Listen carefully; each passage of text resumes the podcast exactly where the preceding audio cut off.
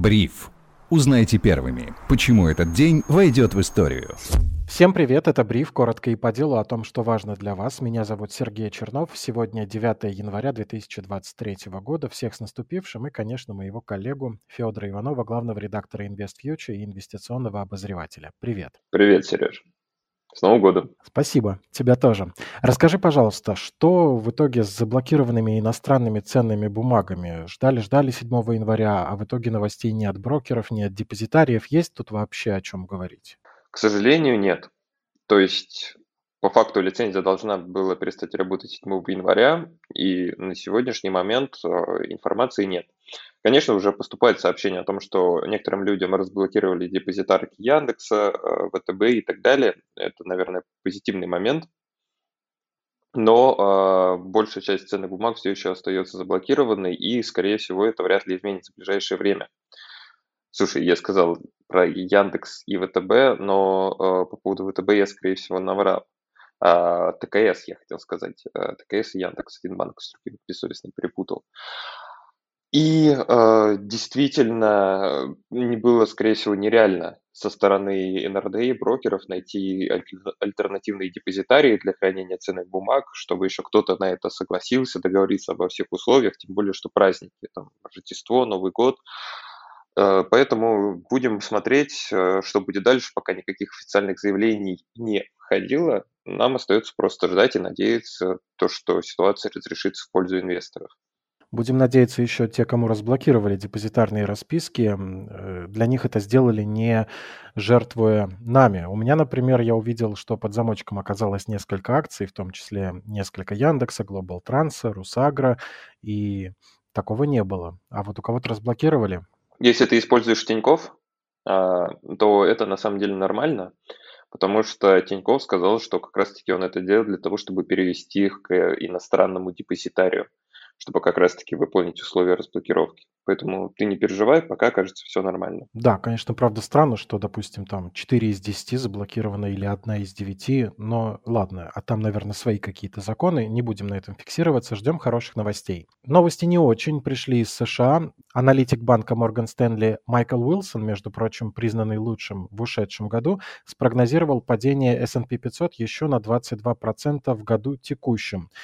Он считает, что оценка американских компаний все еще слишком высока, и рынок недостаточно плохо оценивает перспективы компаний. Главная проблема – высокая инфляция, а инвесторы слишком рано начали закладывать позитив в акции.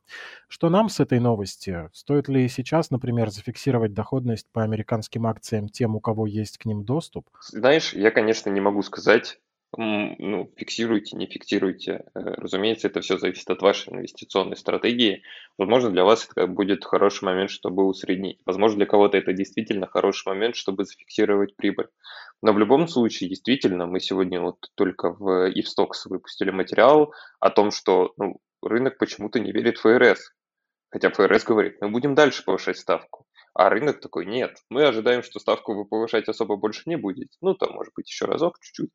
И это на самом деле странно, потому что то, что сейчас происходит, попахивает эйфорией. Мы увидели довольно хорошие данные для инвесторов о том, что инфляция замедляется, и инвесторы сразу все, ужесточения ставки не будет. Но почему они решили, что так не будет, когда даже представители эф эр эс говорят, что она может вполне и до шести процентов вырасти? Ну, это абсолютно непонятно. Компании собираются сокращать сотрудников, то есть то же самое Goldman Sachs, McDonald's, Amazon. И ну, просто это не самые позитивные тенденции. Да, с одной стороны, сокращения приведут к снижению инфляции, но с другой стороны, западные страны могут войти в состояние рецессии. А в состоянии рецессии, ну, я очень сомневаюсь, честно говоря, что ценные бумаги будут расти. У нас есть, конечно, пример две тысячи двадцатого года, когда в состоянии рецессии все росло. Но здесь, конечно, сто процентов нужно учитывать то, что тогда рынок заливали деньгами. А тут, когда с инфляцией боролись ради этого, мягенько вводили экономику, ну, такое замедление, пока нельзя говорить, что какая-то рецессия и так далее, то, ну, извини, а какой вообще смысл будет снова все заливать деньгами, чтобы снова столкнуться с инфляцией? Поэтому сто процентов такого не будет. Наверное, рынок сейчас а, подвержен какой-то небольшой, локальной, но тем не менее, эйфории. И, ну, мы послушаем еще завтра, что скажет э, председатель эф эр эс. Мы посмотрим данные по инфляции за декабрь, э, но в общих чертах не кажется, что рынок сейчас себя ведет прям адекватно, потому что он будто бы не верит самому эф эр эс, от которого зависит движение этого рынка. А может быть, люди просто устали от э, плохого и всю свою надежду конвертировали в покупку акций? Это сложный вопрос, потому что точно так же это все может смениться отрицательным настроением. Я думаю, что нет, что люди, как правило, тем более, если у многих из них акции были в плюсе, то они, наверное, с удовольствием фиксировали это, чтобы почувствовать вкус этих денег. Поэтому не знаю. И слушай, ну давай честно, вот там тысячи сотрудников будут сокращены в Goldman Sachs. Как ты думаешь, когда человек теряет работу, и, собственно говоря, все кажется то, что ну, как бы будет такое э, экономическое замедление, как минимум, э, когда явно не будет рынок э, пестреть огромным количеством вакансий, скажи, вот он что будет делать? Самое последнее, что он будет делать, это инвестировать в фондовый рынок, конечно. Конечно, Сереж, конечно. И я думаю, то, что мы еще увидим негативную тенденцию на рынке. Ну, честно, мое мнение. Хорошо. Вопрос, ответ на который услышат только те, кто слушают нас на Яндекс.Музыке и других платформах. Какие сектора могут наиболее пострадать в случае, если падение эс энд пи, прогнозируемое Morgan Stanley, все-таки случится? Ну, всегда лучше всего состояние экономики отражает финансовый сектор. Несмотря на то, что классическая теория говорит о том, что на росте ставок всегда ну, очень хорошо банки зарабатывают, на самом деле это не так. И а, особенно это касается банков, у которых широкий сегмент инвестиционного бизнеса, то есть это джей пи Morgan, Goldman Sachs, Morgan Stanley. Все эти банки, они могут на себе, ну, они уже ощущают, естественно, ну, сколько ай пи о было в две тысячи двадцать втором году, да, ну, рыночная конъюнктура вообще не предрасполагает. И в две тысячи двадцать третьем она тоже не будет предрасполагать, поэтому ничего... В всяком случае, в первом полугодии хорошего от этих банков я бы ну, вообще не ожидал, да и, наверное, во втором тоже. Естественно, технологические компании, они будут продолжать ощущать на себя давление, потому что, ну, возьмем Tesla. Мировой кризис э, сказывает уже ну, безумно сильно, если мы даже абстрагируемся от Маска, а снижение спроса на электромобили в Китае. Оно происходит не только из-за коронавируса, оно и происходит из-за общего замедления. Электромобиль в большинстве случаев все-таки это история про небольшой шик. Это когда ты тебе настолько хорошо, что ты начинаешь якобы задумываться об экологии. Все-таки пострадает, конечно, компании, которые занимаются электромобилями. Многие ай ти-компании пострадают точно так же из-за того, что раньше они очень дешево финансировали, сейчас цена финансирования вырастет. Традиционно хорошо себя точно будет чувствовать здравоохранение, коммунальные компании, однако не все, тут важно смотреть именно на то, чем занимается компания. Возможно... Ну, я говорю, возможно, но в моем понимании довольно плохо себя в предстоящем году будут чувствовать компании из энергетического сектора, то есть в первую очередь это нефтедобытчики и газодобытчики, потому что все мы понимаем, что когда мировая экономика находится в состоянии замедления, которое, опять же, не факт, что будет рецессия, но все-таки цены на энергоресурсы в первые полгода, скорее всего, не будут высокими. И, ну, тут, конечно, и все проблемы с Россией влияют, там огромные дисконты и так далее. То есть, ну, по факту компании явно будут зарабатывать меньше, чем они заработали за две тысячи двадцать второй год, когда цены на энергоресурсы солидно взлетели. Наверное, как-то так. Я возьму... А, ну и вот, точно, я думаю, все. Что я забыл еще назвать? Consumer defensive, стандартные товары первичного потребления, например, ну, я не знаю, классический Johnson энд Johnson. Ты наверняка знаешь эту компанию, да? Да, и даже покупал их акции. Вот, как бы все будут использовать салфетки, все будут использовать подгузники, все будут использовать гель для душа. Без детской присыпки никуда. Без детской присыпки никуда, конечно, особенно взрослым людям. Угу. Ну, я думаю, что, да, здесь очевидно, но вообще...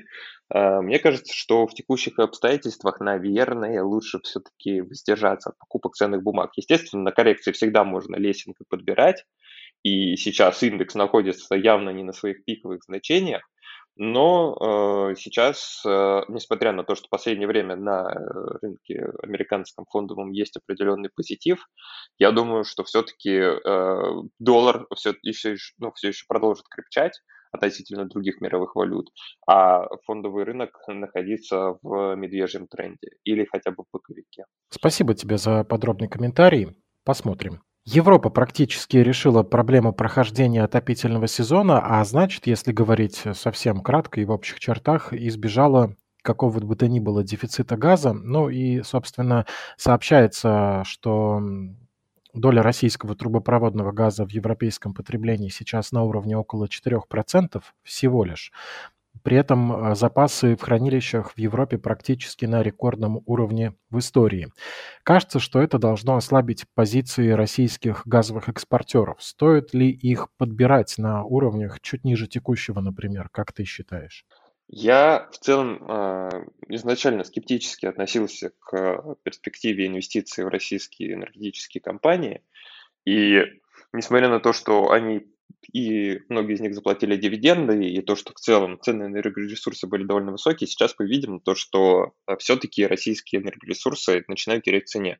Не только российские, справедливости ради, но из заведенного потолка цен на нефть, из-за планируемого введения потолка цен на газ, в том числе из-за теплого сезона в Европе, из-за ковидных ограничений в Китае, из-за того, что австралийский уголь был разбанен со стороны Китая, это все бьет в целом по российским энергетическим экспортерам, то есть что по газу, что по нефти, что по углю.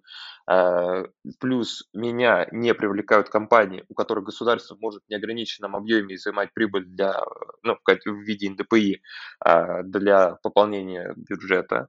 А бюджет, все мы знаем, что у нас сейчас проблемный, и в условиях падения, естественно, цен на нефть, а сегодня или вчера, уже не помню, выходила информация как раз-таки о том, что дисконт а, цен на нефть а, марки Urals относительно Brent достиг пятьдесят процентов.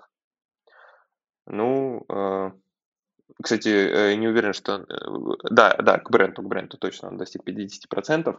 Ну, собственно говоря, о чем речь. Я не понимаю, зачем в целом сейчас инвестировать в российские компании, которые рассчитаны не на внутреннее потребление. То есть, да, действительно, санкции Запада не уничтожили их на корню, там, не размотали, но очевидно, что две тысячи двадцать второй год был для них сильным по сравнению с предстоящим. А ориентированные на внутреннее потребление можешь перечислить? Это вроде Башнефть, Татнефть? Нет, я говорил скорее не про энергетические компании, я говорил скорее про в целом российский фондовый рынок. То есть тот же самый, например, ритейл, икс пять, Магнит, Окей?